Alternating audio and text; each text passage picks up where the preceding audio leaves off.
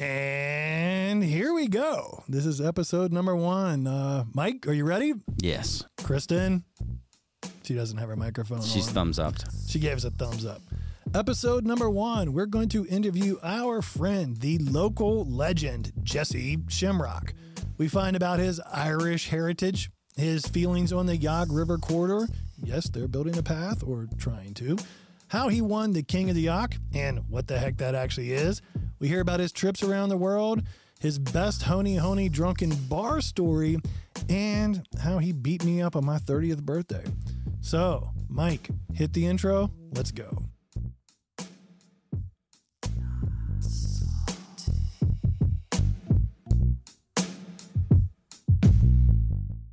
Here we are, episode one, Not Salty Podcast. It's kind of two. We practiced last Oh, yeah, week. good point. That was the pilot. We did a pilot episode last week where we're going to make little clips and teasers and whatever. And We've uh, been picked up by the network, so we have a full season ahead of us. we have zero sponsors. Yeah. You're Well, committed. We're, we're our own sponsors. Welcome, Jesse. Yeah. Thank you. Jesse Shamrock? It was Shamrock, yeah, and then they put an I in it to not confuse it with the rest of the leprechauns around here. Americanize it. Hmm Yeah. Otherwise, Shimmy. Actually, no, they it was like Zimmerowski. It's uh comes from the Hungarian side. Oh, and that's right. when my family was coming over uh, at the time, and I know this sounds weird, Oh, this but they legit? were actually yeah, this is I thought legit. you were making this up. they were hiring Irish in the particular area where they were. So to sound more Irish, my brilliant ancestors were like, hmm, what sounds Irish? Shamrock. Shimrock. Perfect. And that's how we got that. But Liz and I just sent away for DNA testing. So I'm about to really start telling the stories. Which brand did you go with? Surprise, you're German. Um, I don't know. She bought them. Oh, okay. Yeah. I just swabbed and swab and go. You don't have any siblings, right? No. Tiger so Claw. why don't we, before, before we get into this, let's set up the episode. Uh, Yeah. This is our friend Jesse Shimrock. He's apparently Irish, and uh, we've known Jesse forever and a day. Um, not to make your head any bigger, but a little bit of a local celebrity, uh, good guy. We'll get into all of the cool stuff he's done in a minute. And most importantly, he volunteered to be our very first guest. So, uh, Mike, you've done a little bit of homework on Jesse. Uh, set it up. Well, yeah, I was actually just thinking because I live in Friendsville that um, they fixed the dam just in time for you to get the king of the Yough. They did, that yeah. right? That was a tremendous amount of suspense this Yeah, year. It was I- supposed to happen in July, Yeah. which I was actually shooting for that. And then it's like, oh, it won't be fixed until August or maybe September or hell, even October. And so I kind of started to fade away the motivation. and then all of a sudden, boom, it's back on. And yeah, we scrambled some training in How much notice King did of the you have? Yough. So what's yeah? Two what's, weeks. Oh, oh to get ready. So Hold on, Yeah. explain to us what King of the Yough is. 'cause Yeah. there's a little bit of a funny backstory to this. I don't know what it is. Didn't know what it was, and I ran into you the day, the night after you won. And Jesse had a buddy with him there, and his buddy was like so stoked. This guy was like going cloud nine because Jesse won King of the Yough, and Jesse was the best athlete ever. And like this dude, I'm sure you remember, like he was pumped. Like he was he was Jesse's hype man. He was happy as hell. And I look at Jesse, and was like, "You won?" You're like, "Yeah." like, like, dude, like, to me, it didn't look like you were surprised at all. Like I'm sure you actually worked hard and you were actually stoked, but uh, I don't know. That's kind of a thing of a true athlete. Like um, your buddy was more excited for you than you seem to be. And um, so Well- the, what, what is the king of the Yough? Yeah. He was excited because of who I beat, and the uh, the Ah. backstory on that is there's a guy that just keeps winning. Uh, there's two races on the Yough River, the Top Yough race, and everybody knows Swallow Falls, Swallow Falls State Park. Yeah. So that race is in the springtime, and it starts above Swallow Falls and races all that whitewater that all the tourists get to see. Uh, the Upper Yough race, which is the big coveted one, is the long race. That's the entire Yough Canyon down there. So this spring, I uh, I, I did really train for that. I actually did the the viral, 75. yeah, the viral seventy five hard I did thing. Fenton 60 soft with you. You I- did, yeah. yeah, he was inspired. but uh, it works too. So that's you know it was a selling point for that thing. But um, For the Yeah. listener at home, what is a vi- what? What did you say? 75 hard. 75 hard. Yeah. Well, if you didn't pay attention to social media in the last year, what 75 hard is, is 75 days of no alcohol, two 45 minute I thought it was workouts a day. reference. Yeah. Uh, you got to read 10 pages of book um, and stick to a diet. And there might have been one other thing. I can't remember, but it's really all about Working 90, 90 minutes of workout and no alcohol for Dude, I've never 75 heard about days that. So you take 75 days straight Don't drink. Yeah. Two workouts a day and read. and read. Yeah. And a diet, whatever your diet is. Which You're I know why they did the read it, part yeah. because at the end of the evening, it actually s- shuts you down or it Yeah. shuts me down. yeah. So it's because I got all this energy.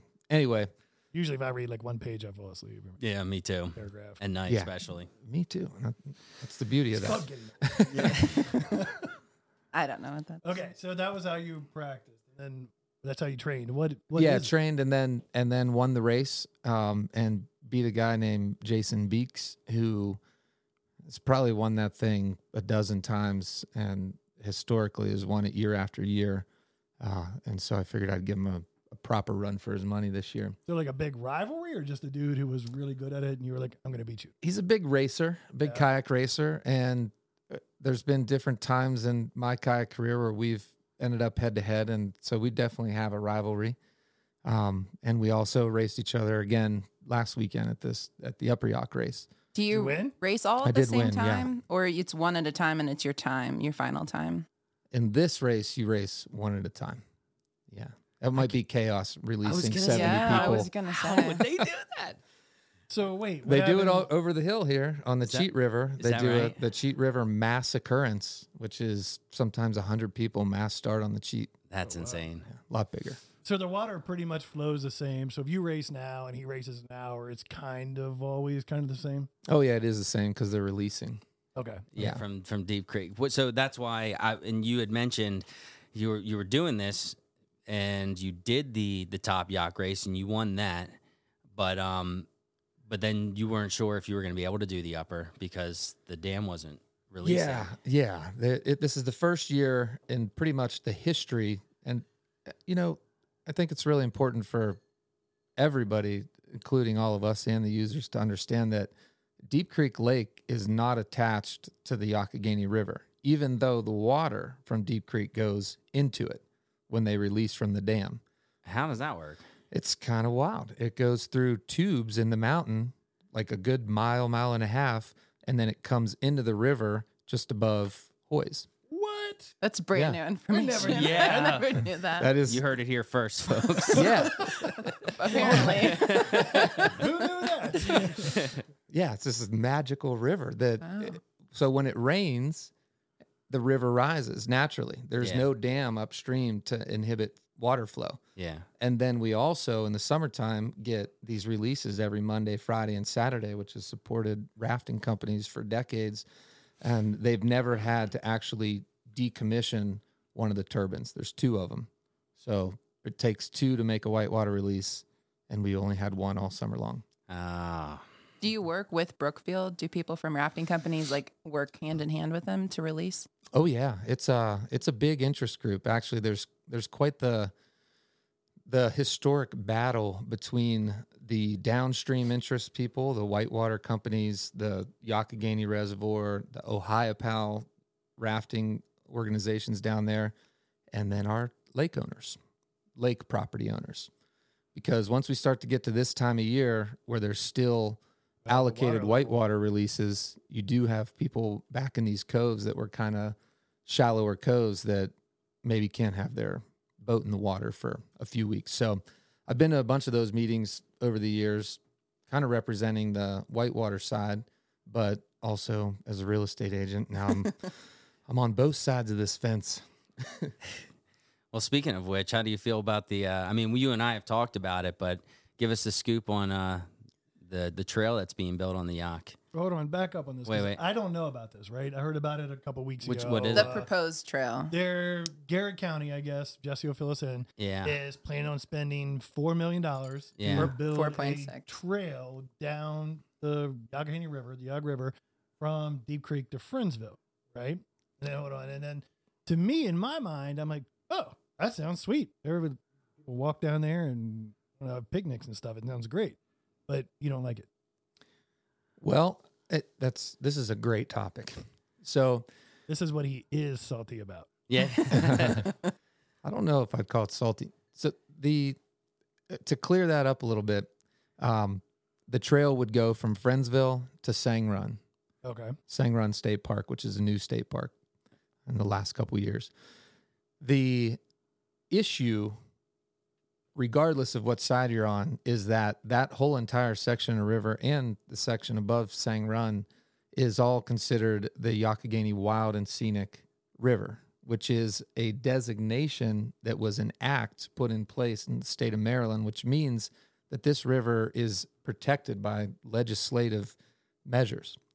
And there's an entire management plan. It was created in 1996 that goes through everything that COMAR regulations, what's allowed, what's not allowed inside the corridor, how DNR, DNR is the managing party, Mm. and anything that would happen in there and any changes that may occur to the management plan actually require the public input and the input of another organization called the Yough. Um, oh, I don't remember the name of it, but Well, it's a a, group of people that too, take care of the. Uh, isn't there only seven waterways that are protected like that? I get to back. Well, there's only one in the state of Maryland. That's it. Yeah. So it's a pretty big deal that that river is that protected. It's a huge deal. Okay. It's a huge deal. And it doesn't mean we can't use it, doesn't mean you can't paddle into it, doesn't mean you can't hike into it. It just means that you can't build a seven, eight foot wide, uh, two lane bike trail with improved surfaces all the way from top to bottom and multiple bridges that would cross the river, which would be required for that to actually happen. So when I initially heard about it, I was kind of in the same seat as you, Jon. I was like, huh, a trail? Sounds nice. I live at the put in. Right. I live at the trailhead for this place. I'm going to get old one day. I can't kayak the river. Maybe I'll throw my kids in the back of an e bike and fly down to National Falls and do some fishing. And then I really started to think about what this trail meant. And then also what that river means to me and a lot of the other people that have had an opportunity to go in there and experience what wild and scenic means.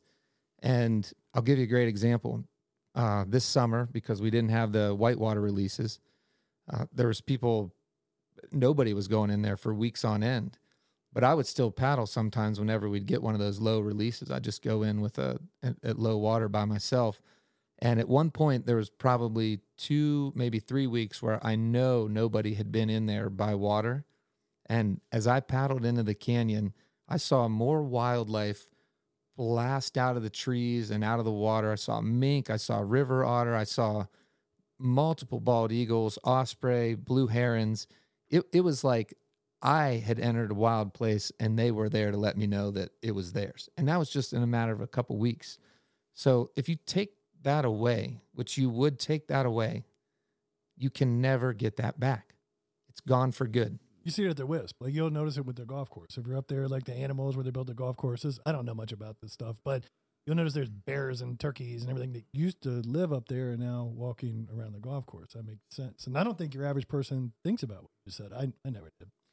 Yeah, and I mean we have a, a ton of areas that that deserve a lot of trail development around here and that are ripe for it, and trails that we have that are in need of massive amounts of um, Big maintenance and things like that. So I went to the to the public meeting where our delegate and senator were to explain where the money came from, and um, it's it sounded to me like they just really didn't want to turn down the money to Garrett County. It's not a set in stone thing. Oh. Um, hopefully, what ends up happening, this is my kind of dream result of this, is that yeah, we get four point seven million dollars in Garrett County to do trail maintenance, build new trails in areas that are designated for trails, and even improve upon the trails inside the Yough corridor that already do exist. Seems like kind of the win-win in that Mm. situation. Um, but yeah, I'm I'm on the keep the Yough wild program. Hopefully people listen to this because that's a good point to bring up. Like Yeah. I, I didn't think that. Like uh, and I didn't think it was an eight foot wide trail like you talked about. Maybe it's not or seven, whatever.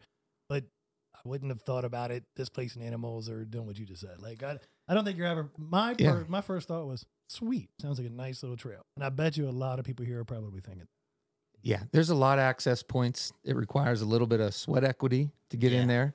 And uh, yeah, I'd be happy to take you in there That may be sometime. good, right? You don't want you don't want me going down there and plopping my canoe in there. I would probably die. Well, that's a Give really a good, good- point, Give Sean. me a good paved trail. I'm going to come up here on vacation. Be like, I'll put my canoe in here and go over National Falls, and that'll be the end of it. But um, Well, aside from the fact that you got nine miles of wilderness in the, the middle of nowhere, it is a class five river that also gets whitewater releases with no announcement. So Mm. imagine this family of four does end up on this bike trail. They go in, they're like, Ooh, this looks like a nice swimming hole. They swim in at National Falls, they go out on one of the rocks, and then boom, the whitewater release comes down. It only takes a couple minutes for that river to fill up. And now they're stranded on the middle of a rock in the middle of a class five rapid with two little seven year olds that are like going to die if they they jump have- in the yeah, river. and they is have no idea that's coming. I, I don't Right. forgot And that. there's Yeah. nobody around. I was Yeah. down by Streams and Dreams one time. This has been 10 or 15 Mm. years ago, and I didn't realize it was the dam release day or whatever. And we were out there and it was it was easy. I'm talking like 10, 18 inches of water, not much. And then it didn't come up in a minute, but it came up in maybe 20 minutes. You think? Like, I mean, it wasn't long. Like if I would have been Yeah. on the other side of the river with a bunch of kids like you're talking about and had to get to this side, we would have we would have been stuck. But um It happened to me last night. I was fishing, sang run, and totally unscheduled flow thing. I was out there. I'm like, what is going on? The fish are hitting like crazy because Uh, it, right when the release comes in, they just start going nuts. It's like pushing all these bugs into their mouths, mm. and uh, and then all of a sudden I realized my waders were up to my stomach. And and you know Look, it. I'll be Like, you actually know what to do. exactly. You probably have a some idea of what to look for. Yeah, So it, even, it hit uh, pretty quick. Wow. I'm kind of hoping this podcast goes into a couple things to educate people about more than just Deep Creek Lake. Like a lot of people in Maryland know what the lake is. It's and it's, it's awesome, right? I don't think a lot of people, including me, even understand the significance of the Yough River. Um, man, I don't even know if you were alive back then, but wasn't what year were you born? If you're gonna go to the savage thing, I was alive. Okay. Yeah, So, uh, so fill us in on this. I've, I've heard the stories from my father-in-law and some other people's friends, but like 1986, they had the Savage. Like, wait, tell us what it is because I don't know what it is. 89, right? Well, they had two. They Oh, had yeah. the the World Championships, and then they had the Olympic team trials for the U.S. Olympic team, both of which were slalom kayaking, which is racing through the gates. It's what you can watch on on TV in the Olympics still to this so day. the world, like, so go back in the '80s, the the organization got together and they could have picked a ton of rivers, okay, and this one I'd probably pick because of easy access, maybe from the cities or whatever, but then also just because it's an amazing, good river. Is that why? yeah, well, it, it it fills all the voids that you need. So it's it's got a dam above it, which is the Savage River Reservoir, Mm. which is nice, clean water. They don't allow motors or anything on that. Uh, the white water is fantastic, but more so perfect for that style of kayaking. Uh, and a road runs the whole way down it. And then there's state of Maryland, and we have the capital of the United States right down there. So it was a kind of prime opportunity to showcase Mountain Maryland. How So many it's, times? It's a pretty special place. It's something you don't Oh, want to yeah. just. It's something you want to put a lot of thought in before you go putting a path. Yeah, and they put bridges across it for the event. Uh, they did a ton of infrastructure there. I went there as a kid and I was into the kayaking. It was the first time I really saw it on a competitive level. It's probably what sparked kayaking, but they also had a climbing wall there. And I spent the whole entire day on the climbing wall. Um, but now, if you go down there, all those bridges are pretty unused and things are kind of going back to nature um, and it's So and it's good. what it originally was, which is a world class trout fishery because of that deep cold water Ah. lake above it. Yeah, it's fine. They still do whitewater releases, and a couple times a year you'll see masses of people go down there and do and, and paddle on the release. I know they got a lot of the ASI graduates or people who are going to school there. Like when Mogi was going to school there, my friend Mogi, for people who don't know him, uh, they used to go drive the the they shuttle for the release. Of Yeah. the, of the. So I don't know Mogi, but we, Yeah. we hear about Mogi a lot. Um, I think we should have Mogi on the show sometime. Do, do you know Mogi? I do, yeah. I think he'd be great if for nothing else, just his his voice. Yeah, he's got a great he's got a great voice, and also he's salty that I'm on another podcast and not on the podcast that we were that we started. So I'd like to get his feel. I'd like to know his feelings about that. Just to throw it up one more time because you brought it up last time too. This is Mike's second podcast. The first one he tried never aired, but uh, Yeah, yeah, we had uh, yeah five or six episodes, and we couldn't stop saying our names. So we wanted to remain anonymous because like Mogi's a teacher and I'm in real estate, and we just talked about stuff that you probably don't. You know, want anybody to know who you are, and then except for Ross, Ross was like, "Yeah, I don't care, whatever." So, um, yeah, we never got a chance to air it, and then uh, Ross and Mogi uh, got into a fight, and And that was that. that was that. We haven't gone back since. It was a walk off. It was le- legit walk off Zoom. yeah. Live. Live. Well, no, not live. Oh. Recorded. so, There's that round two. documentation. yeah. so you grew up here. Your parents are from Friendsville. Hey, I think I finally got my mic right. It sounds more normal to me. Hopefully, it sounds right to you guys. But so you grew up here, grew up in Friendsville, went to Northern High School. Um, lay it up and, and mess it up. Make sure I don't mess it up. You were Northern High School state wrestling champion all four years of high school. No, well, that'd have been great. I don't think anybody's done that, but I uh, I I was in the state finals twice, and I won my senior year, and I, I think that it it was the first undefeated season for a northern wrestler. That was the So that was your there. sport of choice in high school was wrestling. Oh well, maybe my dad's sport of choice.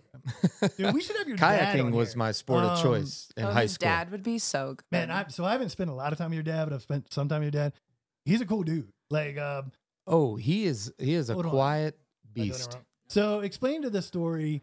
Um, is this legit? Like your dad was one time telling me, and uh, I, I, I don't know, it's been a long time ago. He'll sleep outside on the porch sometimes just because he, it makes his back not hurt. Or doesn't your dad just walk outside and sleep sometime on the deck, like in a sleeping bag, just because he Yeah. wants to? Yeah, that um, I it, I don't think it has a whole lot to do with his back as much as it has to do with my mom wanting his his sense and sounds to be somewhere else. Uh, Gotcha. Yeah, they they So that was his side of the story. yeah he he's always got a good twist on things like that. So speak, speaking of your dad, so is it is your mushroom like your morel honey hole? Is that a legacy? Like, did your dad find that, or is that well, we gotta we gotta together? correct this one for the record. So okay, okay, my dad has the morel honey holes. okay, okay, and uh, those are not allowed to be mine until he's ready to be done with them. okay. Are we going to put a But- map location on the podcast? is that going to be out there? I don't think you can You would do have that. to sell Put it that. on, Yeah, That yeah, right. Put it be on Mike's app, fortune. the camping app. yeah, I'll put it on this new adventure For the listeners at home, what in the world's a morel? Oh, yeah. I mean, it's it's a. Well, uh, I'll give my take, my chef take. Right, they're something like. Uh, oh no, that's truffles. I was thinking like a thousand an ounce, but they're they're just a, a delicacy. Mushrooms. and, and they're mushrooms. Just Yeah, grow in the wild. they grow in the wild. Have you They're- ever eaten the wrong one? I don't think they have. Uh, I mean, I'm still here, so look Like. I like mushrooms, dude. I'm down with mushrooms. I'd Yeah. be scared to death to walk through the woods and pick up the wrong mushroom because then You really shouldn't, but there's there's uh, it'd be fun. gills that the gills kill right. Yeah. So if they have if they have like um if gills are more like ribs, and then the they have like the not gills. I don't know what the hell. Mandy Mandy would be a good one to ask. Which is she's the one who told me to bring this up because she. well, he's to know. talking about the fake morels.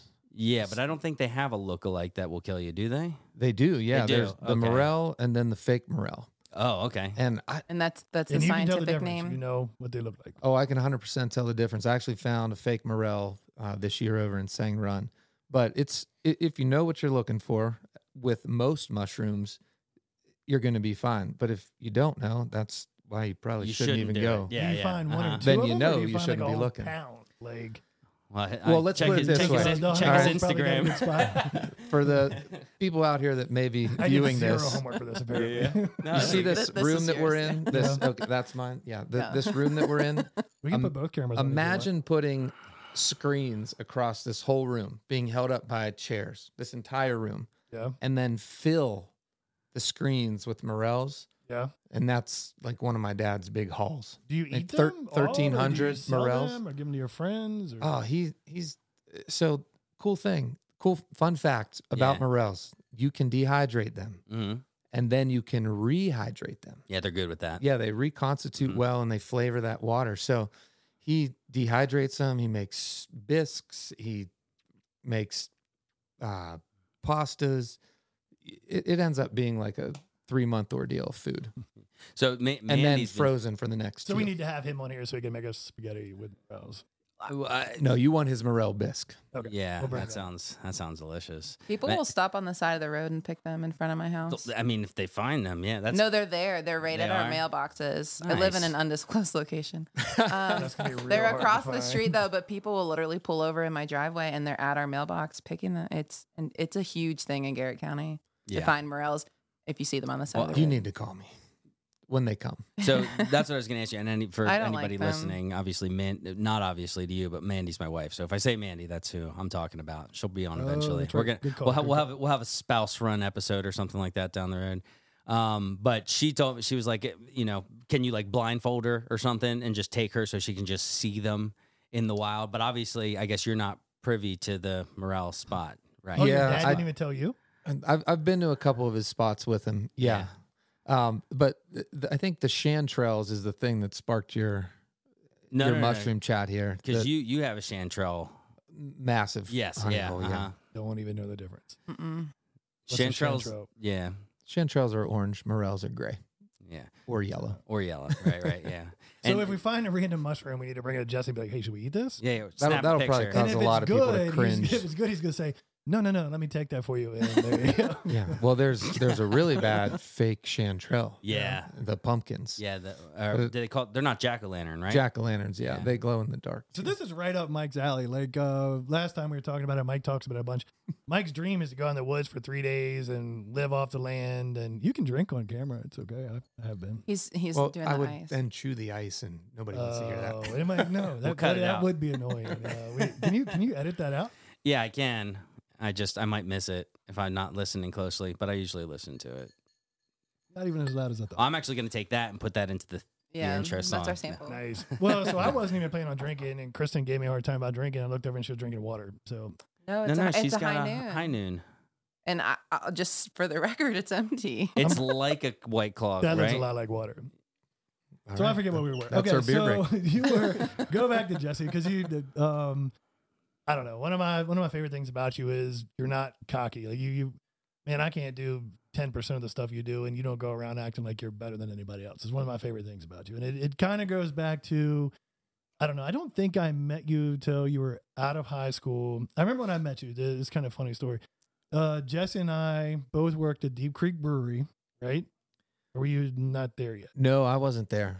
Um, I worked at Deep Creek Brew. How did I know you? So Is that where Green Turkey Well, I can I can tell you how I think that we got golf connected in the beginning. was it golf? No, it was Stony Brook. Was it? But we were playing a. It was like a golf outing, right? No, Mike. you were one of my first customers, or your mom was. You were. You were real young. You were like maybe 16, 17, 18, or 20. I don't know. You were super young. And I had just got my real estate license, and you were trying to convince your mom to buy an investment property. We were all What's through Stony like, Brook? uh, now that that may actually be true. I don't remember that, but that's because that was like pre-transcend. Stony Brook was my first real estate job. I, I didn't always work for Railey Realty. That's So it was a for brokerage. Yeah. a Oh, Oh, brokerage. Okay. yeah. Let's Oh. dig this one up because the I might have to tiger claw a couple things. in this. yeah we don't we don't have to dig so much, but I you were an agent there. I was like m- maybe fresh out of college and trying to figure out what the heck I was going to do at the time. And Mike Green was like, "Oh, you should sell log homes." Dude, okay, that's right. Yep. That's and so I'm in Stony Brook with you okay. trying to sling some log homes right. and you were selling real estate. So, so Mike Green, like the guy who does the docs, the Oh, same yeah, same no. Mike Green. Okay, Mike Green's all part of this. Way back in the beginning, uh, no doubt. I was starting to sell real estate. There was a guy named Lou and all these people. And I started selling real estate. And the guy, Lou, wanted to start building log houses. We got Mike Green to be the salesman for log houses. And then Jesse came on board. And I'd forgotten that. And uh, that might be the golf tournament I'm thinking about. And uh, I'm sure there's beer involved. So I was thinking about the brewery. But I, I just remember I was just getting to know you. And I, I think it was probably the day I met you or the second time or whatever. And we were playing golf for a charity event. And I don't know, I was having a hard time getting a putt in. And I look over and you were just doing a handstand. Like uh, my, my very first, like my first legit memory of you is, sounds, um, right. it's like probably me, you, Mike Green, and somebody else playing golf for a charity event, which I suck at golf, and you were already winning everybody. So It's probably Heslop yeah, our prob- Ringer. and then so I just look over, and not only is Jesse putting, but he's doing it while doing a handstand, and I was like, who the is this guy? Yeah, Um, golf needed some so you three never worked at Deep to it. Creek Brewery. You were never there? No, never mind? did. Most friends worked there along the line, but Someday we'll have to talk about that. I think we're going to interview Aaron from Mountain State Brewery at some point in time, maybe the next one. But a lot of people don't know this. Before her, there was Deep Creek Brewing Company here, and uh, yeah, I was thinking about that the other day. That was started by a guy named Dave Saba, and I think Railey Realty even sponsored some of it. I, I know Jimmy was part of it, I think, but um, he was just ahead of his time. Like this would have been early 2000s. He started Deep Creek Where Brewing was Company it? here, where uh, Green Turtle. Green. Turtle. Oh, okay, that's Oh, yeah. Uh, well, no, it was by the movie theater. The very first Deep Creek Oh. Brewing Company was the little restaurant across from the movie theater. Well, wasn't it called like Moby's or something? No, I even take that back. Before that, we were bottling beer in John Simpson's garage. So the very first, like I was right out of college, and the very first Deep Creek Brewing Company here, if I remember right, was Dave Saba got the idea to start brewing beer. We were brewing it and bottling it in uh, John Simpson's garage on, I don't remember what road it was on, over by Julie's Greenhouse. Um, and then from there, they opened up a restaurant where Moby's was, but it was called Deep Creek Brewery. And then from there, it went to Green Turtle, which was Santa Fe before that. But the Mm. craziest thing is, I remember I was bartending there, and nowadays, um, microbrews are super popular. People would come in back then and be like, "Ugh, what is this?" And it was it was Oh. really good beer. I mean, it was great beer. This Way this is- before its time. it was 20 years ahead of his time. Like people would Yeah. come into a Wow. brewery back then and they get so mad we didn't have Miller Lite. Like it sucked to be a bartender. I'm trying to, I'm like one of the first guys in the world being, hey, you should try an IPA. And they're like, ugh.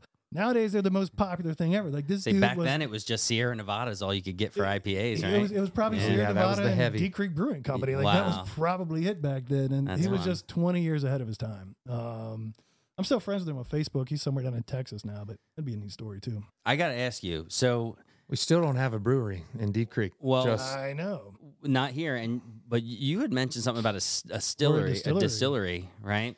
But I, I got before we get there. what- So, is still brewing? Is that like distilling and brewing, or you guys are still brewing, or we is don't it, know what that is. Set it up because that's really cool. What is still brewing? Yeah. Okay. What is still brewing? What is the still brewing?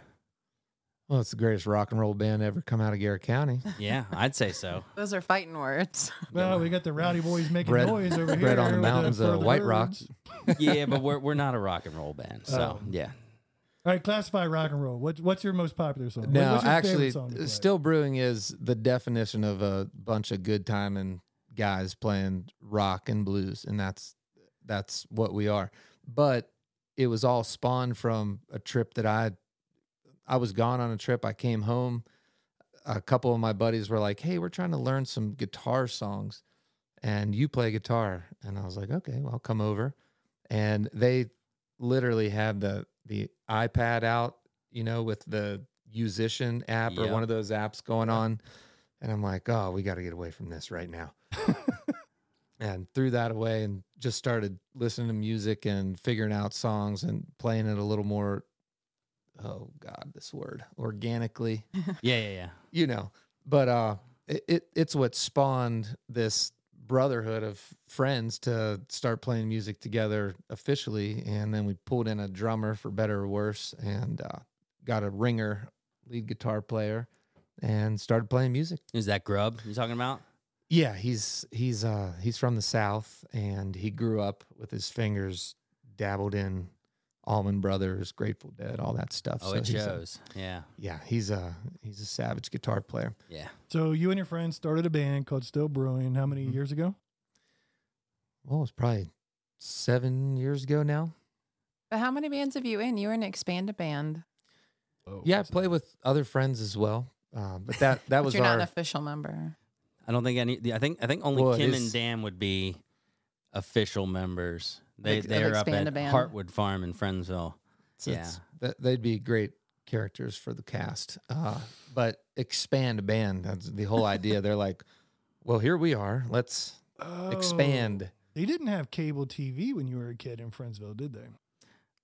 Oh no, we had the old twist the That throttle. explains all this. You guys had a lot of time to do cool stuff. You didn't sit around watching TV. There's no way there was internet back then. Well, it's Yeah. another Yeah, I don't reason to think there's anything bring out there Tom now. Shimrock on because I grew up with two artist parents, Good point. you know, and, and it was he always had a wood shop and a pottery thing going and I was an only child, so he'd just be like, Well, here's the sawdust and all my scraps and go to town and so I'd just be hanging out in the corner of the barn building things out of wood and spinning clay and making it explode and Oh, he was he was the best cat to be a dad around here. He had always had a trick for something.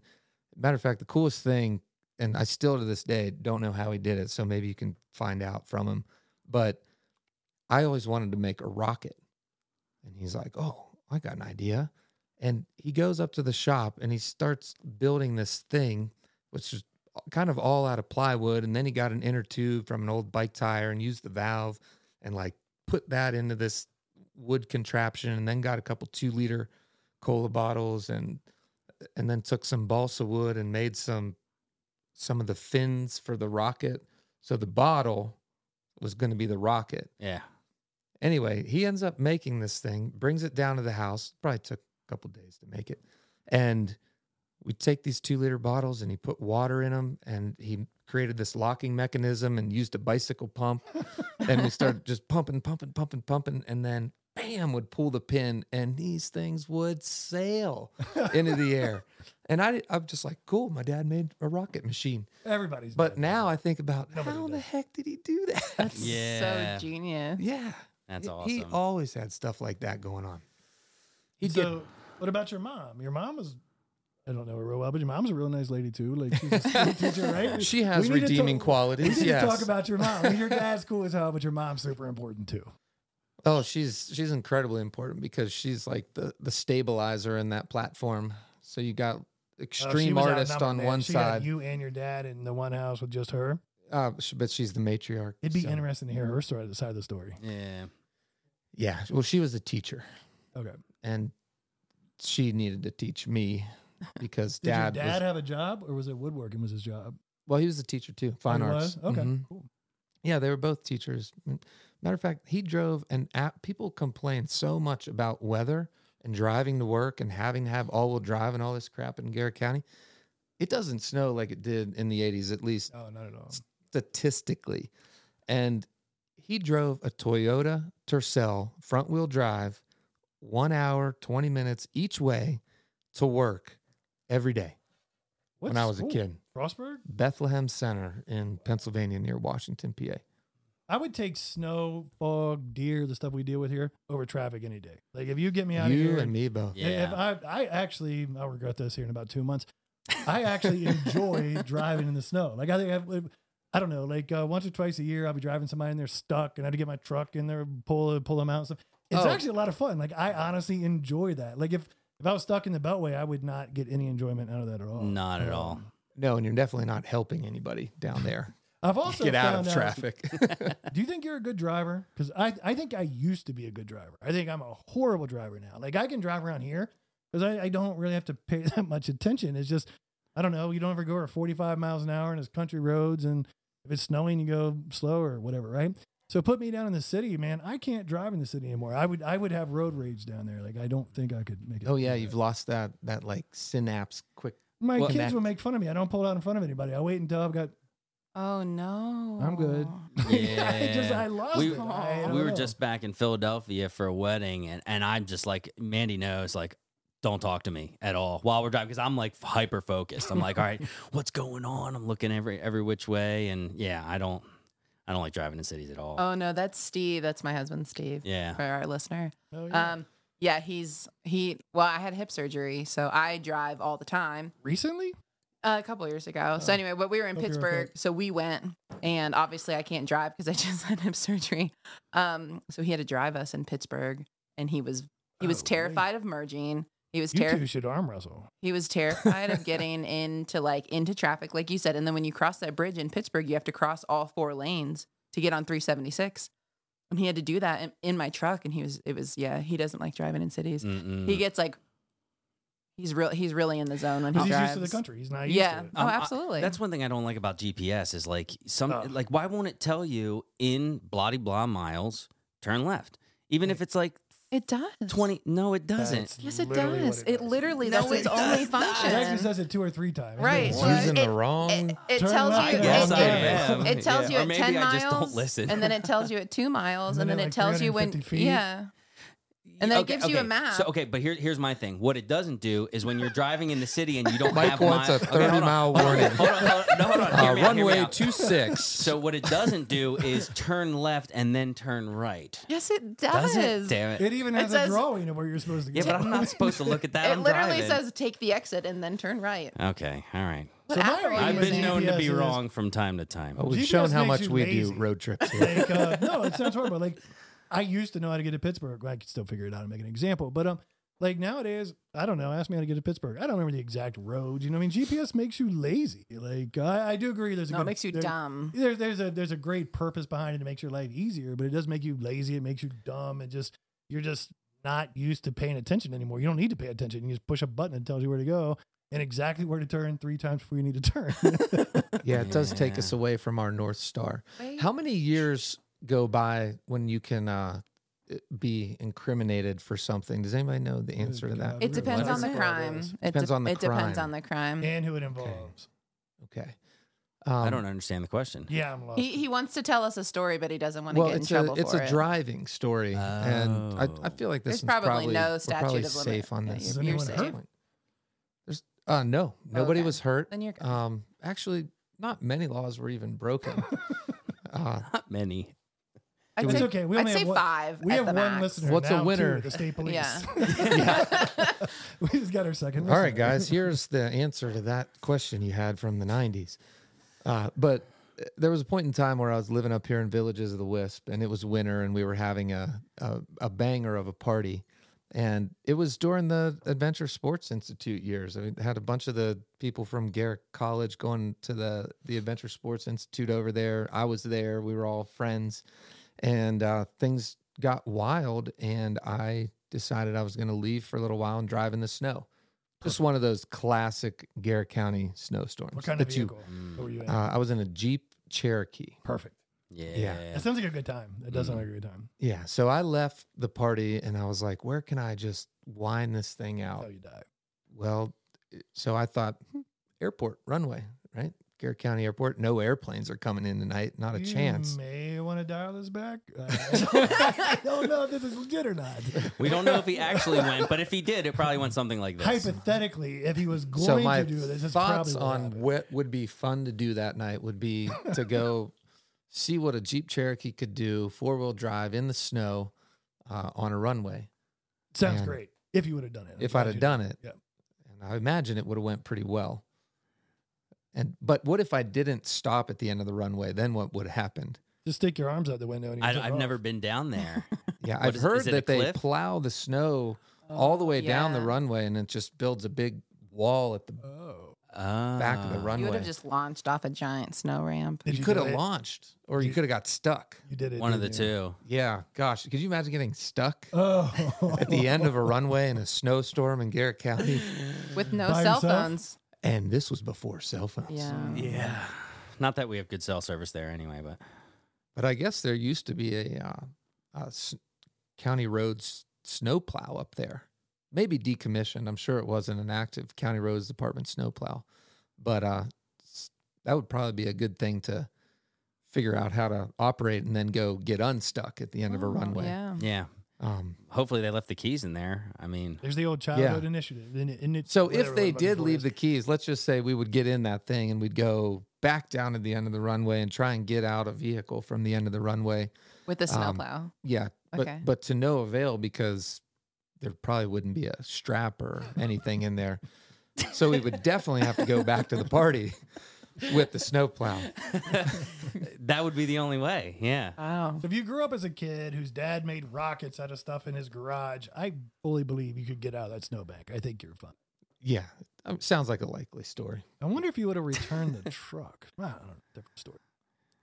Yeah, I would probably just take the snowplow back to the party and get a bunch of friends that could help me get the truck or jeep out of the snowbank. So Yeah, you because parties a- usually have people at them. Yeah, that's a good point. That's a good I'm, point. I'm going to try to change the subject for you. So you, so you did the Eddie Bauer Summit to Sea, right? Good, All right. good transition. No, yeah. no, no, Yeah, because yeah. this is super cool, and it, it involves another friend of ours, a guy named Russell, and I've heard his version of the story of it, and I've heard a little bit of version of yours, and uh, yeah.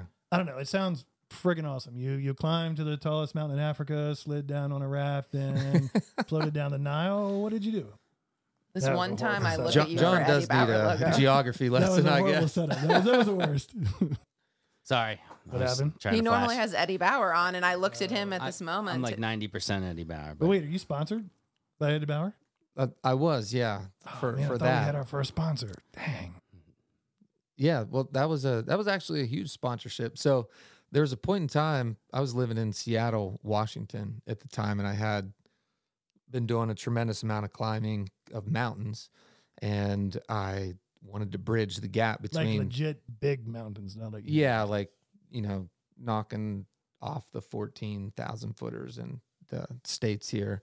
Mike's going on a hike next week, 13 miles. yeah. So 30 almost. miles. Yeah, yeah. But- Oh, North Fork Mountain Trail. No, down uh You can totally it- it- relate to my It's Wolf Wolf Gap, uh, I think is what it's called. So we're hiking down. It's like on the border of West Virginia and Virginia. We're Okay. just like ridge hiking down there. But They have yeah. a scenic highway, uh, scenic river he's going to hike down somewhere in West Virginia. If The- I find myself in that situation, hey, at Yeah. least there's good water. okay, so what mountain did you go to the top of? Well, the one for this expedition you're talking about that was that was Mount McKinley or Denali in Alaska. And you're the only dude to ever do this? Like you're the only no, person to no, ever do it? or no. A lot of people have climbed Denali. It's it's the highest peak in in America, all Okay. 50 states, but it's in Alaska. So it's 20,000 uh, it's 20,000 some change. Uh, if you're going to do the seven summit thing where you climb the hi- seven highest summits on every continent, this is the highest one on on this continent. So uh, but I wanted to combine it with paddling? Okay. because paddling is my primary sport. Um, and I was planning to do it no matter what. The problem was it costs a lot of money to put things like that together because the goal was climb the mountain, descend the mountain, put on the river at the toe of the glacier where it actually comes out of the ice and paddle all the way to the ocean. And I called it the Summit to Sea How expedition. That? Oh, so you named it. That was your name? Yeah, I was. I, I coined a name so I could try and get sponsorship money and things like Mhm. that. Which actually, really, Realty sponsored a little bit of money for that Oh. thing. Oh, nice. Go yeah, us. back in the day, but I needed a lot more. And uh, there's a Really? really, 50 bucks. What do you want? yeah, well, you know, that got the coffee for a week. but there was a guy named Ed Viesturs who was like is still to this day one of the most legendary mountaineers in the entire world. He climbed all of the world's highest peaks without oxygen, which is an insane feat. If anybody listens to this and understands the magnitude, they'll they'll they'll get they'll know who this guy is. Um, and I was like, you know what? He lives in Seattle. I live in Seattle. I'm gonna reach out to him. He's a human. I read his book, and so I reached out, and he responded. And I told him about what I wanted to do, and he was even more responsive, and he thought it was really cool. And at the time, he was helping Eddie Bauer launch First Descent, which was their new, like, super technical gear line to bring Eddie Bauer out of the real estate world and back into the adventure sports world. Mm. that that was their goal, and it and it worked. But uh, he said, "Hey, listen, we're offering uh, a, a big sponsorship to a few people that can do something that's a first that hasn't been done before. So what I was proposing had not been done before, and short story is they they brought me on, gave me the sponsorship, um, and it happened while I was actually going to the bathroom. I was sitting on the toilet and my Gmail pinged, and it was th- this lady from Eddie Bauer official saying, We'd like to sponsor your trip. Can you leave in two weeks? Whoa. And I hadn't been planning to leave for like a month and a half. I was going no matter what. I had things set up, and I'm like, In two weeks? She's like, Yeah, that's the way we need it to work out for our Can I marketing purposes. this first and get back to you? Yeah. I need a minute. I'm gonna need five. Yeah. I, I remember quickly you, got off the toilet I remember and you flew and to Russell Alaska. wearing uh, first ascent stuff back then. How many years ago was this? You think? Uh, this was 2011. There's Okay. the most adorable video of him doing an interview. I for just this. watched it actually recently. Whoa, whoa, whoa! On He has he has the best hair. yeah. Oh Was yeah, that back that- in your long hair days? well, I was working on long hair. Yeah, yeah, it's it like- was. I mean, it was It's like long sun hat hair. Yeah. Yeah. yeah, hat hair. So you and Russell were walking around uh, 2011 with the first ascent gear and stuff on, and I was like, I wonder what that is. It looks cool. Now it's on Bass Pro Shop when you're going down through Morgantown. Like it's everywhere. Maybe you were part of their success. It's in this very room. yeah, well, uh, uh, and quite a few other friends. My pants are first descent. Oh, yeah, have you climbed that mountain? some. no, I didn't, You but didn't? I It's am. on the uh, bucket list. Are you going to wear them on your hike next I'm- week? I, I I would like to ta- actually. I'm going to do the opposite of what, what Jesse did. I'm going to take it from adventure sports and bring it back to real estate. That I'm going to I'm gonna, I'm gonna open my own line of uh um you know business casual rugged gear. Can you write Eddie a letter for us and let him know we're trying to take it back to? Yeah, real I've. I've got a couple Yeah, contacts Eddie. over there. Yeah. No one else, just Eddie. Yeah, but Russell Russell joined on that. So it, it took 30 32 days to complete that thing. Well, he climbed McKinley with you. No, no, I I did that part um, with some other climbers, Uh-huh. and then after doing the climbing and the descent, then I had to switch gear and switch my my partners because none of them were paddling people. So, great friend of mine, LJ Groth, flew in from Chile actually, and he bush plane flight into the toe of this glacier, boom through the alder bushes onto the river, and then a little over two weeks of the Tokositna and the Chulitna and the Susitna, and then Those are rivers. those are all written uh, rivers, yeah, in Alaska, and then it went into the Cook Inlet, which I've been there. yeah, I've been there. The tide is nuts. the tide is nuts, and is that so was the most. I mean, climbing that mountain was insane. I got frost nipped on multiple extremities. The temperatures are Mm. absolutely savage, like fifty below zero. Think about that. Good God. Yeah. Um, any exposure to the skin in those conditions is like instantly gone. I'm good But, but, um, 20 above zero. You get pretty lucid up there too. You know, you're like hyperventilating for 14 hours on the summit day, and you actually do go into that place where you're you're kind of high. Like, oh, this is how people fall off mountains. Because you're oxygen Yeah. deprived. It's like it doesn't matter Well, did you what I ha- do. Did you have oxygen for your trip? And You had a friend with No. you. You weren't by yourself, right? You had a friend. at least Right. No, I partner? was climbing with a couple guys. Yeah.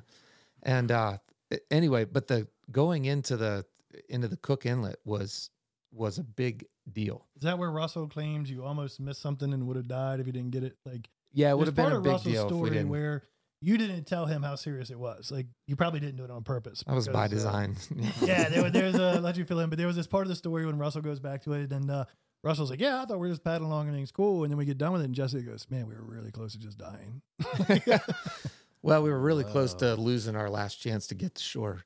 Uh, but that that inlet is almost 10 miles wide in some places and it drains out like a bathtub twice a day. oh wow! So imagine a, eh, imagine that water. we'll just even say a 5 mile wide body of water that drains down to maybe a half a mile wide shipping channel. Wow. And then everything else that's left up there are mud flats. And people get stuck out there. And What do you do? ships get stuck out there and and wait till it helicopters come back? in. we just don't get stuck. Yeah. Well, ideally not get stuck. and that that was our whole goal was to keep it away from yeah. Are Stay near the shipping channel. Um, no, we just got to stop. I was waiting for you to finish. Um, that camera overheated. Short break. Okay deep crack lick. We we get in there so you don't have to Do to. you love Maybe it? the wake on the lake. Wake on the lake. Hmm. Woke on the lake. No tide. That's Sec- second wake. We've Not talked salty. about Not Not tidy. Oh, so how do we do this? So I, I don't remember what you were doing. Mistake talking on the lake. Well, we we were just uh, It's fine. He was finishing his story about. about. That's the abortion clinic. the uh, summit to seas. He was finishing Summit to Sea story. Not in Maryland.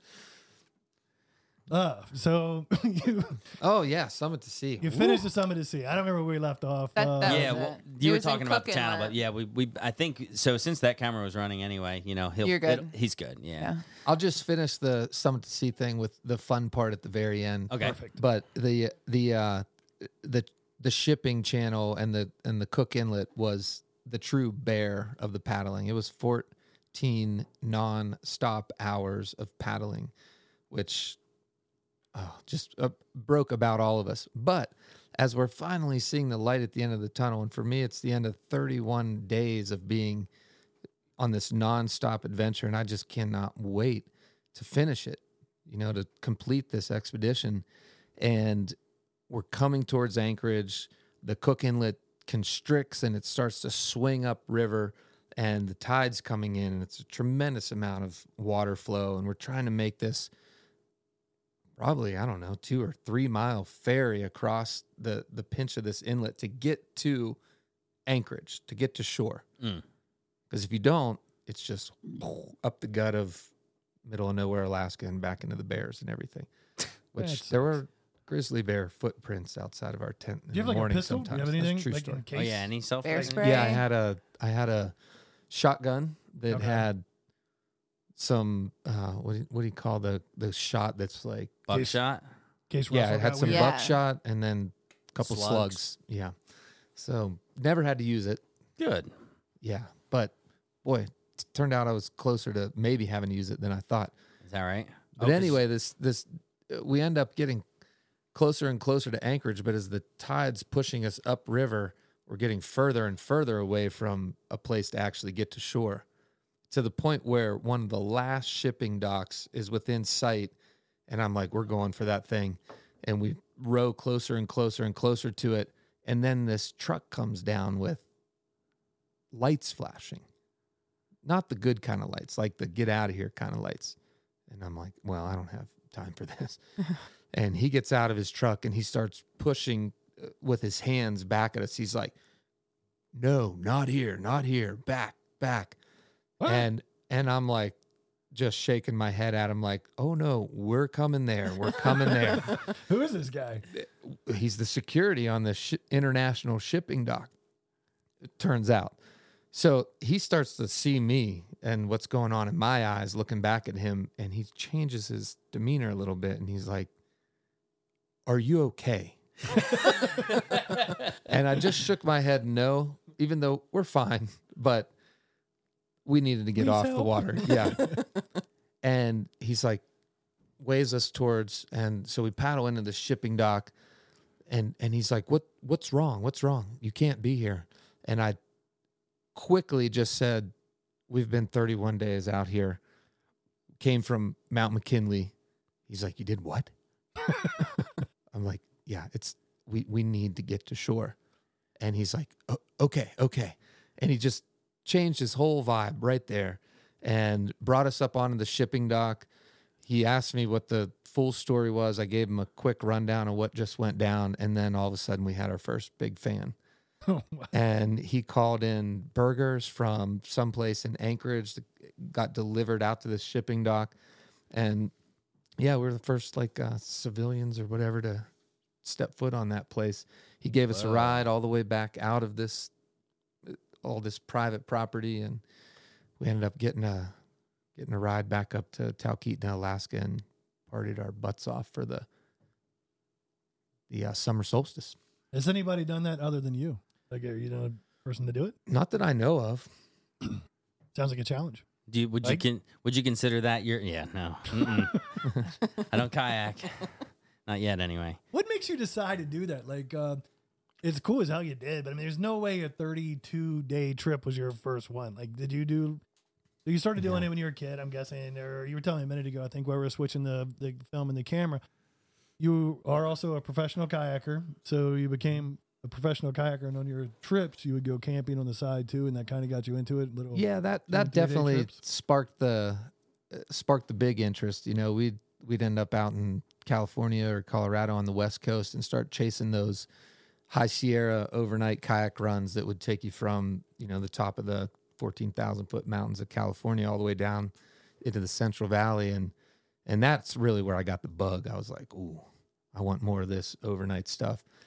And then years went by, and it and climbing started to take over, and you know, climbing is a lifestyle sport where you kind of land at a crag and camp out for a couple nights and work on a project and and that was cool but i wanted i wanted more out of that i wanted to keep going higher than the top of the rock so uh, i ended up getting scooped up by a company called uh, world class kayak academy to coach kayaking over in china Wow. for a whole winter they get a lot of big rivers over there right yeah, big rivers. Yeah. Like they drain the Himalaya kind of big rivers. yeah And so on this trip we traveled for months and months through through China and cultural Tibet and paddling all the big rivers, the Yangtze, the Mekong, the Salween, and that was the first time that I got to lay my eyes on the the Himalayas. And if you've ever seen the Himalayas for the first time, it makes you feel like the smallest person on the planet. There's nothing that we have in America that even touches that kind of scale. Did you climb up there? Did you do it? Well, we did climb some stuff, yeah, but I wouldn't call it actually climbing. We did some treks over there and and got to the base of some sacred mountains, but it that that was the moment where I said, "Okay, this is it. It's it's snow-capped peaks for me for a long time." And that was to answer your It's- question, the beginning of that. It's funny you say that because I, I was told, and I didn't, I should have just looked it up, but I was told that the surrounding land around Denali makes Denali higher than like Everest because of all the surrounding land going up to Everest. Is that Right, Base to summit. yeah. Yeah, yeah, they're actually not even that comparable of mountains in a, in a way, but you got to figure the ocean is zero, Yes. right? And Denali's 20,000 Yeah. and some change, and you can see it from the ocean. So right. that's a big, Oh. that's the biggest sin. On, well, if you can see it, which is kind Well, of, Alaska and Hawaii are both on that like mountain. that. fog. It's like Rainier. Yeah. yeah. And then, Oh man, Rainier is insane when you can see it When you can see Yeah, it. you can yeah. see from that from from the Seattle. It ocean, was too. incredible. Yeah. Yeah. Okay, that was the don't- closest I ever came to dying on a mountain was Rainier. Well, I, I was going to ask you. Let's hear. Yeah. Hold on. Hanging Hold tight. the death. I've held it for a long time. Terminal on I that need one. to buy a solid. Solid state. All right. All right. Back to death. Yeah. Yeah. You were talking about Rainier. Yeah, yeah. So I uh, had went to do an attempt on that with some friends, uh, Blake and Zach, at one point in time, and uh, we got pretty high up there, and not all of the party was down to keep it moving. So we kind of just enjoyed our time up on the high part of the mountain and and called it quits. But I really wanted that one, and Get to the summit, you mean? yeah. Yeah. And this was kind of at a time when I was working towards that Alaska thing, so I felt like I really had to do it. So I had an opportunity to do it in in the winter, which I don't know the exact numbers, so you know, somebody can figure that one out, but it's kind of like maybe 200 people summit Rainier in the winter versus 10,000 in the summer Yeah. something like that. It's just a different animal up there in the wintertime. And so we end up there uh, on a good route and a known route. And this is just kind of the nature of mountains. And this is what a lot of people don't maybe understand is that there is no highway to the top. There's no like guarantee that everything's just going to be nice and and paved out for you, even though it's you know big steep snow mountain. Good metaphor for life. Yeah, it, uh, climbing mountains is is a walk through life in in a day. Yeah. Uh, but we end up kind of working up through this really tight couloir, which is just uh, a narrow passage and a steep part of the mountain. And at the top of the couloir is an ice an ice wall. And Rainier's really the only mountain in the lower 48 states that has glaciers on it, Mm. like active glaciers. So that means just big hunks of ice that stay all year long up there. It doesn't melt and then regenerate. And lo and behold, every mountaineer's worst nightmare, big chunk of that ice falls off. And I see it. I'm on the front of the rope, on the lead of the rope at the time. And I'm like, you got to be kidding me. So I just yell avalanche to the guys on the rope behind me. And this couloir that we're in is probably 60 degree pitch on the thing. And it's not very wide, maybe What What's a couloir? uh, it's it's like a steep snow chute Oh. between two cliffs. You know, so when you look at a mountain, you see like a ribbon of snow going up Mm, through. That's We're in that thing, and there's an ice wall at the top of it. It looks like the logo on your pants. yeah. Okay. Yeah, North Face. so it, this thing starts barreling down, and I'm like, we got, I got to get behind something immediately. And so I, on a 60 degree pitch, I just dive over to this rock that I throw my ice pick in and just kind of tuck in behind it. And I look back on my rope, and one of the guys was over, but the other one was still kind of in the couloir, and I start grabbing the rope and just like pulling on him to get him over because now all this stuff is flying down through it. And he finally gets tucked in behind me, and we just kind of stuff our heads down and let this whole thing go flying over the top. And we're protected by this rock. Insane. But the stuff Like, that this is was legit. flying. Like you did this. This is, this Yeah, is from a movie you watched last week. Isn't, it, isn't that the one with Sylvester Stallone? I wish it was a across movie that I watched. Uh, Yeah, I watched the movie and then they all died. Yeah, Oh, right. yeah, yeah. But I, I never, up until that point, they talk about in the mountains with with an ice fall or something coming through, and and the rope was sheared immediately, and then the guy flew off the mountain, kind of thing. And I'm like, that sounds crazy. Does that really happen? Yeah. Well, these chunks of ice that came off of here, uh, imagine like an eight foot knife edged shark fin, and then throw 50 of them down an ice chute at, at like 100 miles an hour. Yeah, that's going to cut a rope and it's going to cut a rope It'll immediately. find a way. Yeah. Yeah. Cut th- you or Wow. cut anything. that second guy that uh, Everybody was that I was pulling. You and your friends? Well, so after it all goes over and I looked back and and I was like, "All right, are you good?" He's sitting there holding his leg and he couldn't move his leg Mm. because he had gotten tagged by one of like a smaller piece of ice that gave him the true dead leg for probably I don't know, maybe So it 20 didn't minutes break or 30 anything, minutes but we he hung just out there. his leg was useless. yeah, it was like minutes. it just stunned his leg so bad he couldn't move it for a little while. What do you do if you get hurt? Like you're just screwed. Like you can't climb out of there. You hope hurt. you're with good people Yeah, hope you. And they yeah. get you out of there. Uh, see you next week, bud. Yeah. Yeah. but we got him squared away and, and he was a really strong climber anyway and and yeah we summited and came down a different route uh, just in time Wow. So is Yeah. that still on the bucket list then? what's that Rainier. Oh no, he did it. oh that was you- it yeah we you guys summited did it at that yeah, time. we did it that day Oh, Okay. Wow. That's yeah not on the impressive. bucket list for that Yeah. Maybe the first time was a hint from God. like, hey, you might not want to do this, bud. Yeah. Okay. You asked for it. Can't Well- you just give me a sign? I did, dipshit. probably gave won't you choose that route again right. if i can avoid it No, I can I can imagine Rainier's crazy in the winter. Um, Mandy and I got engaged in Paradise up on Mount Oh, yeah. Rainier, and that by some metrics is the snowiest place in the world. You know, so like we're sitting up there, and I proposed to Mandy, and, and everybody has snowshoes on, and um, and we see all these little tiny trees sticking run. out That of the ground. great idea. Well, no, we we Cha-ching. um, but we saw these little tiny trees st- sticking out of the ground, and you know, afterwards we realized like those were eighty foot trees that were sticking out of the snow. Like, could you imagine being next to it and just sliding down? I was like, let's get the hell out of here right now. Like, Thanks for saying yes. Yeah. Let's go. Okay, so don't think uh prettiest place you've ever been. It's pretty, straight up beautiful, mountains, ocean, prettiest place. tibet Really hoping you said the Yough River. Are you just numb to the Yough River at this point, or is that? oh no that's the uh that's the reason that i live here 100% So I mean, you've been to Tibet? I take it.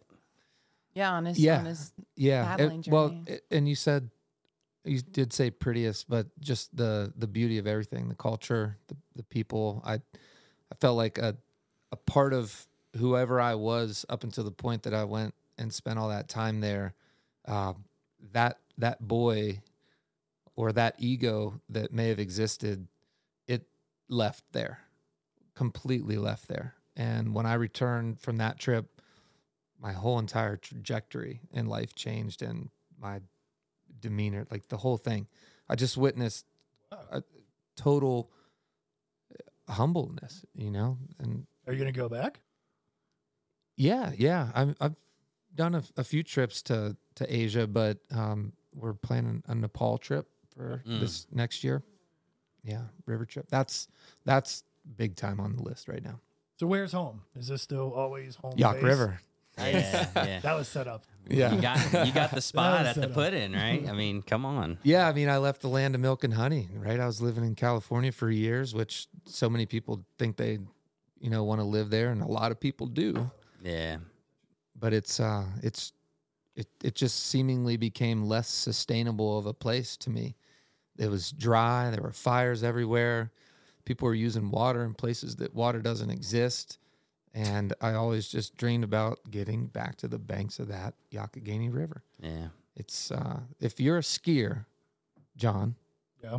you are a skier. Kristin, you're a big Snow- skier. You take snowboard. trips Yeah. out west all the time. Jon's a I've skied twice. I if you snowboarded were a lot. skier, where would you want to live? Where you can ski all the time. And where would Tahoe. that be? Maybe Tahoe, really like Tahoe. Summit County, Colorado. Okay. Any of them? But I'm you have to very understand sheltered. that Gar- No Garrett fancies. County, Garrett Oh. County is the Summit County or the Tahoe Of the East Coast. for a kayaker. well, it is for skiing too, if it's close to the yard.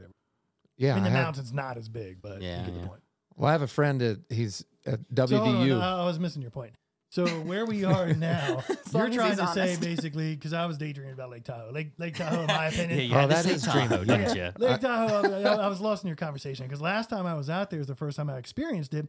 And I don't even know where the fires were, but you could actually see the smoke and you could smell the smoke. And we were hundreds of miles away. And to me, that's, I don't understand that. Like, that would be, from my, from understanding where I was in Lake Tahoe to where the fire was, would have been like Garrett County to Washington, D.C. Like, there was that big of a Oh. fire.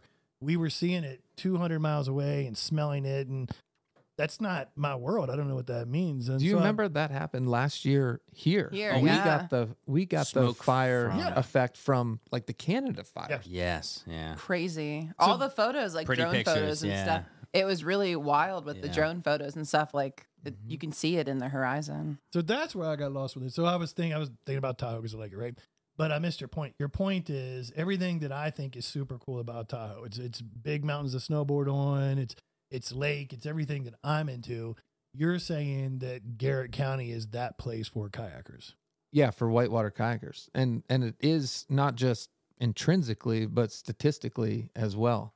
So a WVU researcher just did this incredible project and he's going to present on it uh, Saturday Yeah. at the the new Performing Arts Center at Garrett College. He actually is going to go over all this, but um, not to let the cat out of the bag, but he did a entire United States concentration of runnable miles of whitewater within a certain radius of a point. And Thomas, West Virginia, which is right Yeah. over the hill here, was the radius point that provided more paddleable whitewater than anywhere else in the country. And it wasn't even close. Wow. Second place wasn't even that close. So yeah, we're we're in the Tahoe. Whitewater mecca of the. We are North in the America. whitewater mecca. So yeah. that's kind of the point of this. Like I didn't know that. I don't think our average person knows that. And but uh, to tell you that, so Mike and I did the ASCI last year, and then I've done the whitewater course Yeah, on the, the, top of whitewater the course at the top of the Wisp. I got to watch. Um, Kristin watching videotape Mike and I did. It was a lot of fun. We had, we had a great It time, but it probably wouldn't have been scary for you. You know what I mean? Uh, and then I've done the Upper Yough maybe twice on guided tours, right? Mhm. But uh, I mean, I an average person can do that, right? And like, Oh, yeah. uh, go down to precision rafting. Are they still there? Yeah, Uh, Precision's kind of the the premier company down there. I've gone out with them twice, and it was great. And we had a Yeah. great day. You go down there and you you kind of start off. Uh, correct me if I'm wrong. You start off kind of floating and chilling and kind of talking for maybe like a half hour or something. And the guides are real good. They're like, "Oh, we're going to get to a seven foot waterfall," and you're like, "No, he's full of shit. We're not going to do a seven foot waterfall." and you're kind of floating along. Then you hit like a seven foot waterfall, and then for the next seven miles is legit Nonstop. like uh Action. so again you you get there you hop in the boat with your guide and you don't know what you're doing and you have a great day looking at the leaves and the trees the scenic corridor like you're talking about and everyone's having a good time. And you kind of get your heart pumping a little bit because the guide's saying hey look if you don't do what i tell you you're going to get hurt. You need to do what i say. And then no it, it is legit two hours of nonstop whitewater rafting then you get out and you have a shot of tequila and some hamburgers and it's a freaking great day. Like it, it was it Oh, it's one of the best. I mean, it's it's it's so unique to have that much whitewater stacked up in such an accessible, reliable area. But I think that's my point. Like, so you can do it and go out there. You guys and your pros can go out there and do what you guys do and surf the waves and Yeah. go in the eddies and all that stuff you do, right? But everybody else can too. Like, uh, Yeah, but like you need to be safe about it. Like, uh, Training ground, really. um, Yeah. I actually remember my dad saying that when we first moved up here. We, um, I don't even know what it was. I was probably 10 or 15 or something on this trip. And dad saw the whitewater rafting put in at Sang Run. He goes, Oh, we should put the canoe in there. Um, thank God we didn't. like, but so, I mean, there probably needs to be some better advertising than that because your average person would think, Oh, yeah, you can put a canoe in there. But I don't think you really can. Every year, there's at least one or two parties that, fortunately, they tend to be there whenever there are other whitewater people there, Yeah. and they drop a canoe at Sang Run, Uh-huh. even though it, there are signs that say dangerous rapids below, but people don't want to believe that. Nobody believes the I know. signs. Yeah. that- And they're like, "Hey, man, um, where are you guys headed?" And they're like, "Oh, we're just gonna go downstream a couple miles." You know, you can't get out, right? Have you And two done maybe it? that's good information for No. all listeners. I've is never done any of that. You can't get out below the bridge in Sang Run.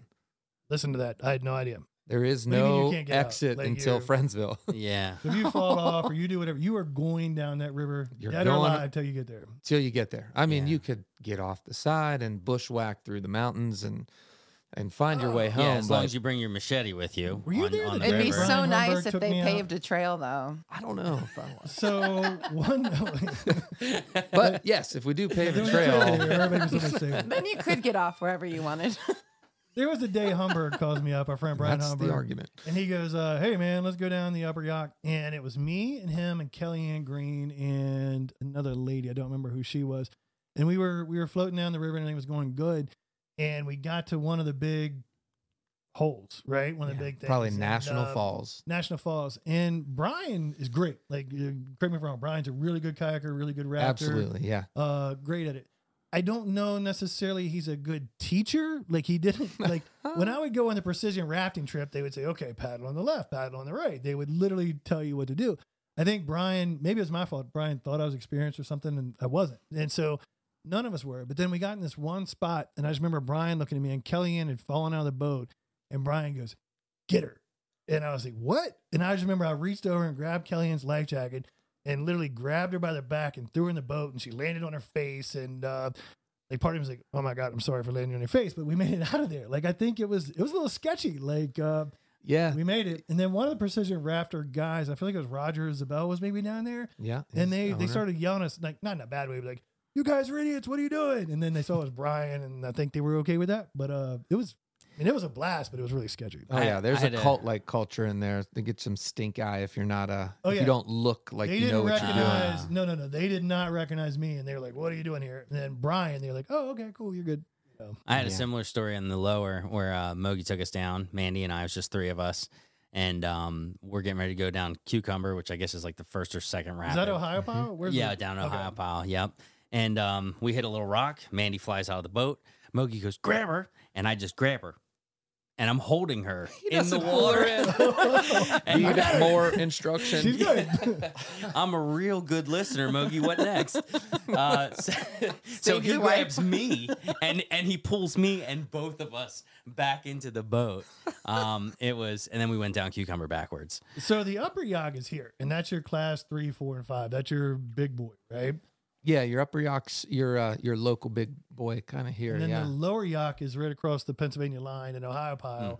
And can't kind of like not anybody, but can't you just rent a raft and go down Ohiopyle? Like, isn't it just? oh yeah, they call them unguided touristy. missiles. Guided You can just it's a fun uh, trip. I remember doing that a couple of times. Like I remember me and my mom and dad went down there. Just we did. We rented a raft and we had no idea what we were doing. We had a great day. So I mean, you don't have to be awesome to do. It was just like skiing. They have bunny hills and expert diamonds. It's accessible. Yeah. Yeah. That was a lot easier way. and they have it. a I bike trail. couldn't say it. So And they have a you can go bike there trail. Yes, on your bike trail. Yeah, there you go. So the point of this podcast is Kristin came up with it. Um, obviously not salty because we live in a lake and the water is not salty like the beach, like salt life, right? So we're gonna make not salty stickers. Uh, they'll be on the website for three dollars a piece. But um, um, Two for five. so the point for this, or Kristin's idea, was to tell us something you're not salty about. But uh, my point is, nobody cares what you're not salty about. Nobody. You like sunshine and rainbows, big deal. Everybody does, right? What What are you salty about? Uh, what What's the thing that ticks you off the most? Is it Oh the man, wrong people going to Currently. Tibet? Is it the path? Is it Is it people that don't have Subarus is it going to Instagram? kayak? people who don't have. You drive a Subaru? No, he doesn't. No. no, no, I don't. What do you drive? Tell our listeners want to know. Well, um, my my pride and joy is uh is an OG Toyota Tundra. I was so expecting like Mercedes. Oh, I no. thought that This was is a- all thought it was fake. This Tacoma. totally No, he has It's a Tundra. He also drives it's an a Tundra. Audi. Oh wow. I do have an Audi. Yeah, Yeah. that's Brown uh, Audi. Brown. Anyway, the what, Browdy. what are you salty about? Honestly, I am Facebook. No, no, man. I'm I'm salty every single time I go out on Ski Harbor Why? because Right here? yeah, Harbor? right here, right here. Nice little place. The uh the tonsil of Deep Creek Lake. I've ever since I was a kid, I just always felt like, man, what a cool thing it would be if Deep Creek Lake had that that park. You know, if you travel to places like would be a cool state park. Asia or South America or Central America or Europe, anywhere, there's always this central park that people come together. They have fairs, they have festivals, they have farmers markets, all this stuff. Um, and man, I always just felt that the, the tonsil down here, if you had a boardwalk and little shops all along it with a bridge going over to the Wisp side and another bridge going over to the McHenry side, and then you had an amphitheater out there with this epic view of Deep Creek, like that would be that would be everything instead of the There- trailer there- park. Attention developers. I, well, I was Mhm. giggling. There, there did used to be a lakeside park that had a beach that was What? accessible, um, but Jimmy's family developed it for houses. Tiger Just Claw. kidding. Tiger Claw. You are Um, right though. That's that, I've thought about. it'd be really years. cool. What Deep Creek is actually missing is a town. Like think about Yes. that. Like if you go to Park City, there's the coolest little downtown. You go to Truckee, there's the coolest little Yeah. downtown. Thomas has the coolest little downtown, but we don't have that. Like, That's the um, spot. I'm It not picking the on the fire department. We need the fire department, right? But that little stretch where fire department and BP and all that kind of stuff, or what you're talking about, the ski harbor thing, we, we need a little, we need a town. Um, Walking- Wisp is planned on doing it. Hopefully they do. It just we need uh maybe this podcast to reach Disney. Well, and yeah, maybe it will reach some of those uh those thick pockets. Somebody may roll in with their hundred million that it might take to buy all the condos at Ski Harbor, and next thing you know, we're I can't even- podcasting from the tonsil of Deep Creek Lake. I mean, I'm doing pretty well, but I can't even build this trail. yeah, that's it. the trail will not connect to the tonsil. so, so you've been you've been an adventurer your whole life. How did how did you get into real estate? Um, well, I actually got into it originally early on. I got my license back in I think it was like 2005 or six when I was yeah. over at Stony Brook. Um, and then as everybody knows, 2008 happened. Um, And if you weren't established or had That's something, right. Were we in the same class, the same real estate class? Because I got mine in 05. Maybe you were 06. I was we with right Mike. Linscomb. Linscomb I forgot about down in uh, the Ocean City. The, Right. the what is it? you had the to Ed Cook drive or to Ocean City Oh, to. dude, he took the easy Yeah. class. You went down there for three days and got it done. Like I I feel like took, we went t- a I have a couple Tiger times. Claw comment Yeah. on that. Uh, uh, but did you fail your test? no, no. Oh, did you pass your test on the first go around? I did. I did too. yeah. Yeah. Did Yeah. you? Oh yeah. I I loaded my truck up. I loaded my truck up in Philadelphia and stopped in Hagerstown on my way here and passed my test. That's right. What? That's Yeah. my I man. literally, I literally, lo- I was on my way. I was like, hell or high water. I'm going to sell shit in Deep Creek. so, for the listener listening, if there's two of you guys, we all have our real estate license. Yeah, yeah, yeah. we have do. four agents here that all passed their test on the first try, Hey, will- which should put us right at the top not of your, salty about your that. list. I will Tiger Claw. We all have a good friend. We're not going to mention his name, even if you do know it. But a buddy of ours did not pass him the first time, and I love rubbing it in his face. A lot of people don't. I or mean, the second or third or fourth, maybe even right. I don't know who we're It's talking not about. heart surgery. No, we That's don't. fine. Tiger Claw. Tiger, Tiger Claw. Claw. I sit for my broker test next month though. Are you going to pass? Uh, it's a seventy percent fail rate, so I hope that I am That's a in yes. that. I So hope she I'm doesn't in care that about thirty being a broker. percent. She just wants to I be- thought you meant you had to just get a 70%. You as a No, sev- you actually have to get a 70% of the people 75. that take it fail? Fail, yeah. Can Why we is it that hard? can we bet on this right Yeah, now? Yes. please. I Okay. would Can love. we put a link on the website? I'd Anybody, love um, money is it when a I poll? finish. Is it legit for us to gamble? I'd love to walk out the door having No, we got to go to passed West and Virginia getting to money. gamble. uh, the donations will go to building the trail along the corridor. Perfect. Do they give you your score? No, that's what's awful. It's a P or an sucks. F. That really ruins the betting part of it. I know. I'm, I'm betting gonna- on you. I'm to gonna pass. get a. Yeah, am gonna there we get a go. P. So you guys probably don't like this. I think you'll like it. We're drinking whiskey. Uh, we're drinking the Zachary Edwards whiskey that uh, is made here locally, kind of, sort of. What's your favorite drink? What's your, what do you drink? What whiskey? What's what's your favorite? Probably would be a yeah, a good bourbon would be number one on the top of the list if I'm drinking at that point in time. I didn't think about that until a couple years ago. Like I was always a beer guy, and probably four or five years ago, I kind of got into whiskey and bourbon. Mike for Christmas last year bought me the best bottle of bourbon I've ever had. Like it was amazing, and uh, I do like it because So you don't, you don't whistle have to sit around and drink twelve beers. You probably shouldn't in the first place, but a little bit of whiskey. Well, we all have I had to- different chemical reactions Yeah. to things, right? You know, oh, like I've got to be careful some- with the whiskey. Oh, I know. Jon. That's, that's when I learned. That's when I learned I had to be We have careful with beer. I, I've uh, grown up since then. I was I was talking to my one buddy, uh, Colin or Colin actually. He used to be at the NLP office there, and he's saying, I was like, well, you know, I just I just like beer. He's like, Mike, would you sit down and have like fifteen sodas? I'm like, no, I guess I wouldn't. I would be watch myself. Yeah, there is a. I, we just did a Grand Canyon trip this year, 14 days, or sorry, 16 days paddling through the Grand Canyon. And one of the guys that came in, uh, he hiked in halfway through the trip. And the first thing I did was give him a beer at the bottom of the trail. And he was like, thank you. He's like, you know, well, beer. sometimes the beer is the best thing ever. Oh Well, my he- gosh. He, said beer has food value, but food does not have beer value. that was my There's a bumper favorite quote from the trip. right. That's so awesome. uh, there was the one time that I drank probably too much whiskey, guaranteed I did, and I decided to wrestle Jesse. And um, in Jesse's defense, he put me down every time. Like I mean, it wasn't even. Were you drunk? I hope you were. Um, Oh, well, no, I wish yeah. you. I wish you were sober. That'd be a little bit less embarrassing for me. But uh, I think I, I kept coming back. I You did. You were like, the- relentless, the Jon, and that's probably what's made you so the successful. 74th time of getting my ass kicked. I was like, there's no way he's this strong. I was like, uh, I got it this time. Every time I went in here thinking I did something different.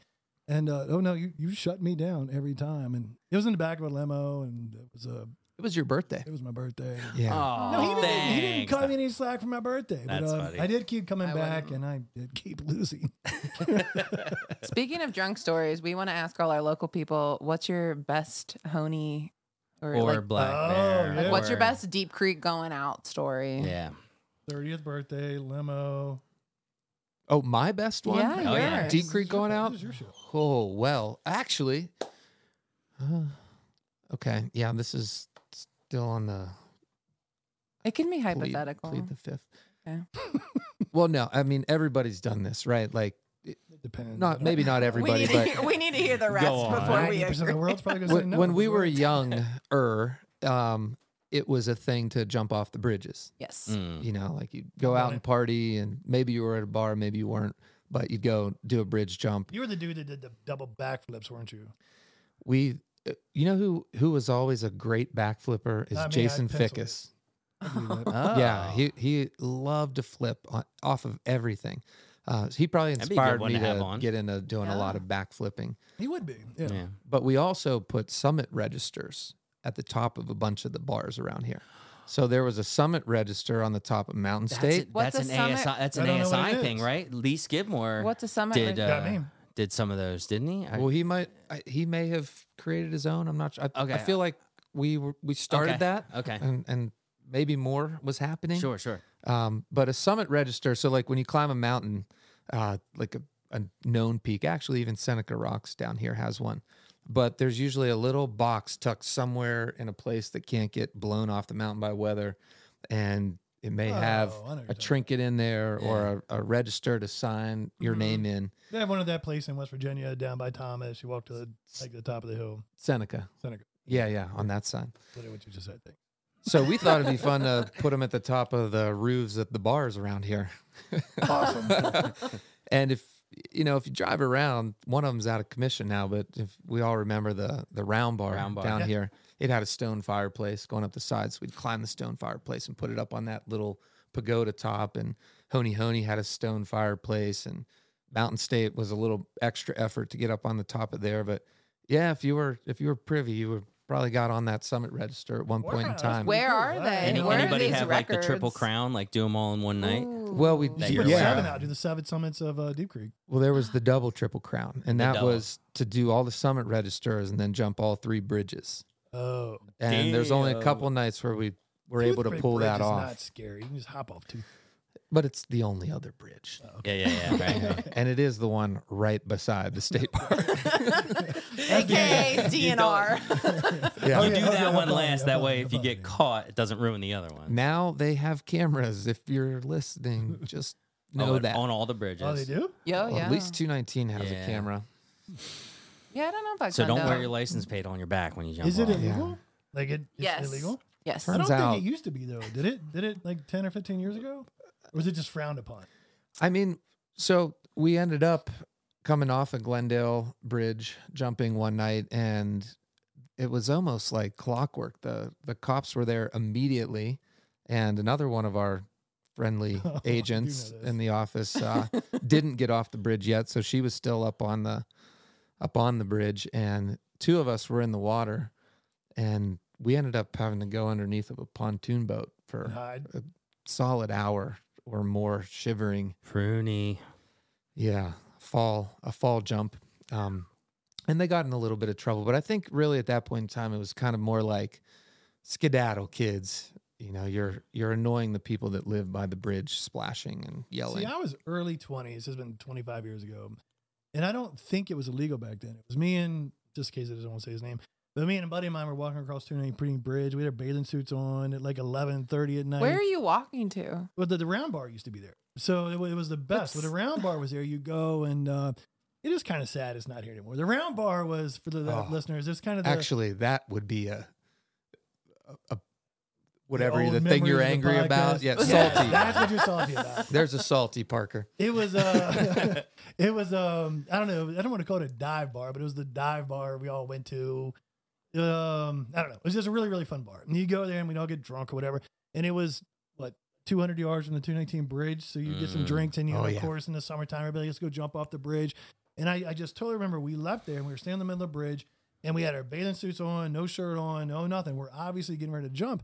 And a police car comes by. And I vividly remember this guy saying, Hey, you boys aren't getting ready to jump, are you? And we were like, No, and just jumped right off the bridge. And and like nothing happened. I think that guy was like, Oh, fuck them. I'm going home. Yeah, right. I'm not getting involved here. I, I don't I don't think like I don't think that was illegal. We didn't get arrested. I didn't hide from him. I just I, I was just the funniest thing, and I think I was the second person to jump, maybe, but it was really like, you guys aren't gonna jump, are you? And we both looked at you like, no.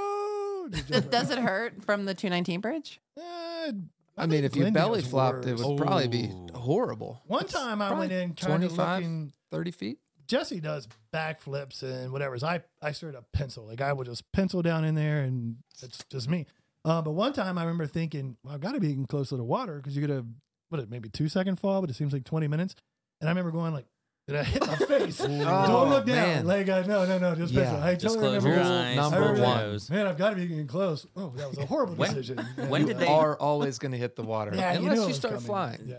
When when the uh, when did they replace the bridge on 219? That- Was that a while ago, or is it? Have Yeah, you guys that ever was a jumped while off the ago. old bridge? You used to. Mm-mm. I only did it one time. You climb up on the cage and jump off there. Oh, And if that wasn't illegal, that should be illegal. Yeah, I mean, right. that was that was pretty that was pretty shady. It had like a cage and probably shouldn't have done It has to be 80s for 219 because I remember the old Glendale Bridge, so I would have it, like mid 90s Oh, maybe yeah, no, Glendale, but 219 219 was way was before Glendale. yeah. I don't remember 219. I remember Glendale. Glendale, yeah. okay. I don't. Yeah, I don't remember. because they dropped a crane in the lake going uh, Glendale. Um, that'd be funny to figure that out. When they were building the Glendale Really? Bridge, um, yeah, one of the cranes fell in the lake, and uh, the story is they never got it out. I don't know, but uh, yeah, they definitely Wait, dropped the a story crane. that I always heard was that there was like a little VW bug at the bottom of the Glendale Bridge. maybe a Go. VW bug. We'll Yeah, get that's what somebody that's out there, called. but uh, get a Right? scuba diver on the show, and then have them Yes. Like a Volkswagen. get in there. I don't think you can see. Actually, I've s- I've been down about 15 feet. It gets a little bit clear down there, but I don't know. I don't think you can see. Wintertime, Oh yeah, ice diving. So I think we're getting to the end of this thing here. We probably got an hour and a half in. Um, anything you, else you'd like to say, or how do people find you? And do you want them to find you? Wait, wait, wait. We've talked about your mom. We've talked about your dad. Tell us about Liz. Oh yeah. Oh yeah, I'm a lucky man. Right now, I was able to import a girlfriend from one of the most desirable places in the country, which would be you bring her back from- Asheville, North Carolina. I, said, I, I thought this was Mail going a order. Russian bride story. When you said you were importing a girlfriend, I'm like, well, this, this is not the story I know. Well, I didn't Okay. say where she originally came from. Yeah, yeah. Tiger Claw. No, but she uh uh, it, it was a beautiful story to sum it up really quickly. We both had seen each other a lot on social media because when I lived in California, she was living in this area, but she was a kayaker and a climber. and So she's doing the same stuff. She like doing all the same like- things, but she just happened to be way more beautiful than everybody else in the pictures. And I was like, gosh, gosh, who is that? Nice. Uh, and then I moved back, and she was no longer here, and she was in another part of Asheville. Um, but the stars aligned, and we got into communication, and it turns out that this is actually the better place to be as a paddler than Asheville, North Carolina. And boy, they're going to want to murder me when I say that, but they know it's true. And, uh, and she's and like, "Your so- house is where?" yeah, she she decided to move up here, and she uh, she is the local uh, physician down here at the urgent care primary care in McHenry. So she's, our smart and Oh, dating yeah. you. What? yeah. Well, you know, somebody's got to have the uh, brawn, and someone's got to have the brains. Now back to what Mike was saying. So go ahead, Mike. No, that's it. I was just gonna say, you know, uh, anything else you want to say, and you know, if you want people to find you, where can they? If people want to find me, they should come to Garrett County, Yeah, and they'll find me. they'll find you. Or Tibet or California or whatever. Uh, and if they do come, I would love to show them the Yough River. listeners at home, uh, obviously Jesse's a very cool dude. He knows Garrett County probably better than pretty much anyone. He also sells real estate for a living. So if you're interested in buying or selling real estate in the Deep Creek Lake area, give him a call. or the Friendsville area, Or or, anything with rivers, recreation. And I don't have your phone number memorized. You might want to tell him, or we'll put it on their website. No, we'll, we'll link in the bio. just Link give him in the your bio. just give me your snap. I don't have Snapchat. I figured it out. Me neither, actually. At That's, uh, Jesse- holding out. Shimrock. All right, nighty night.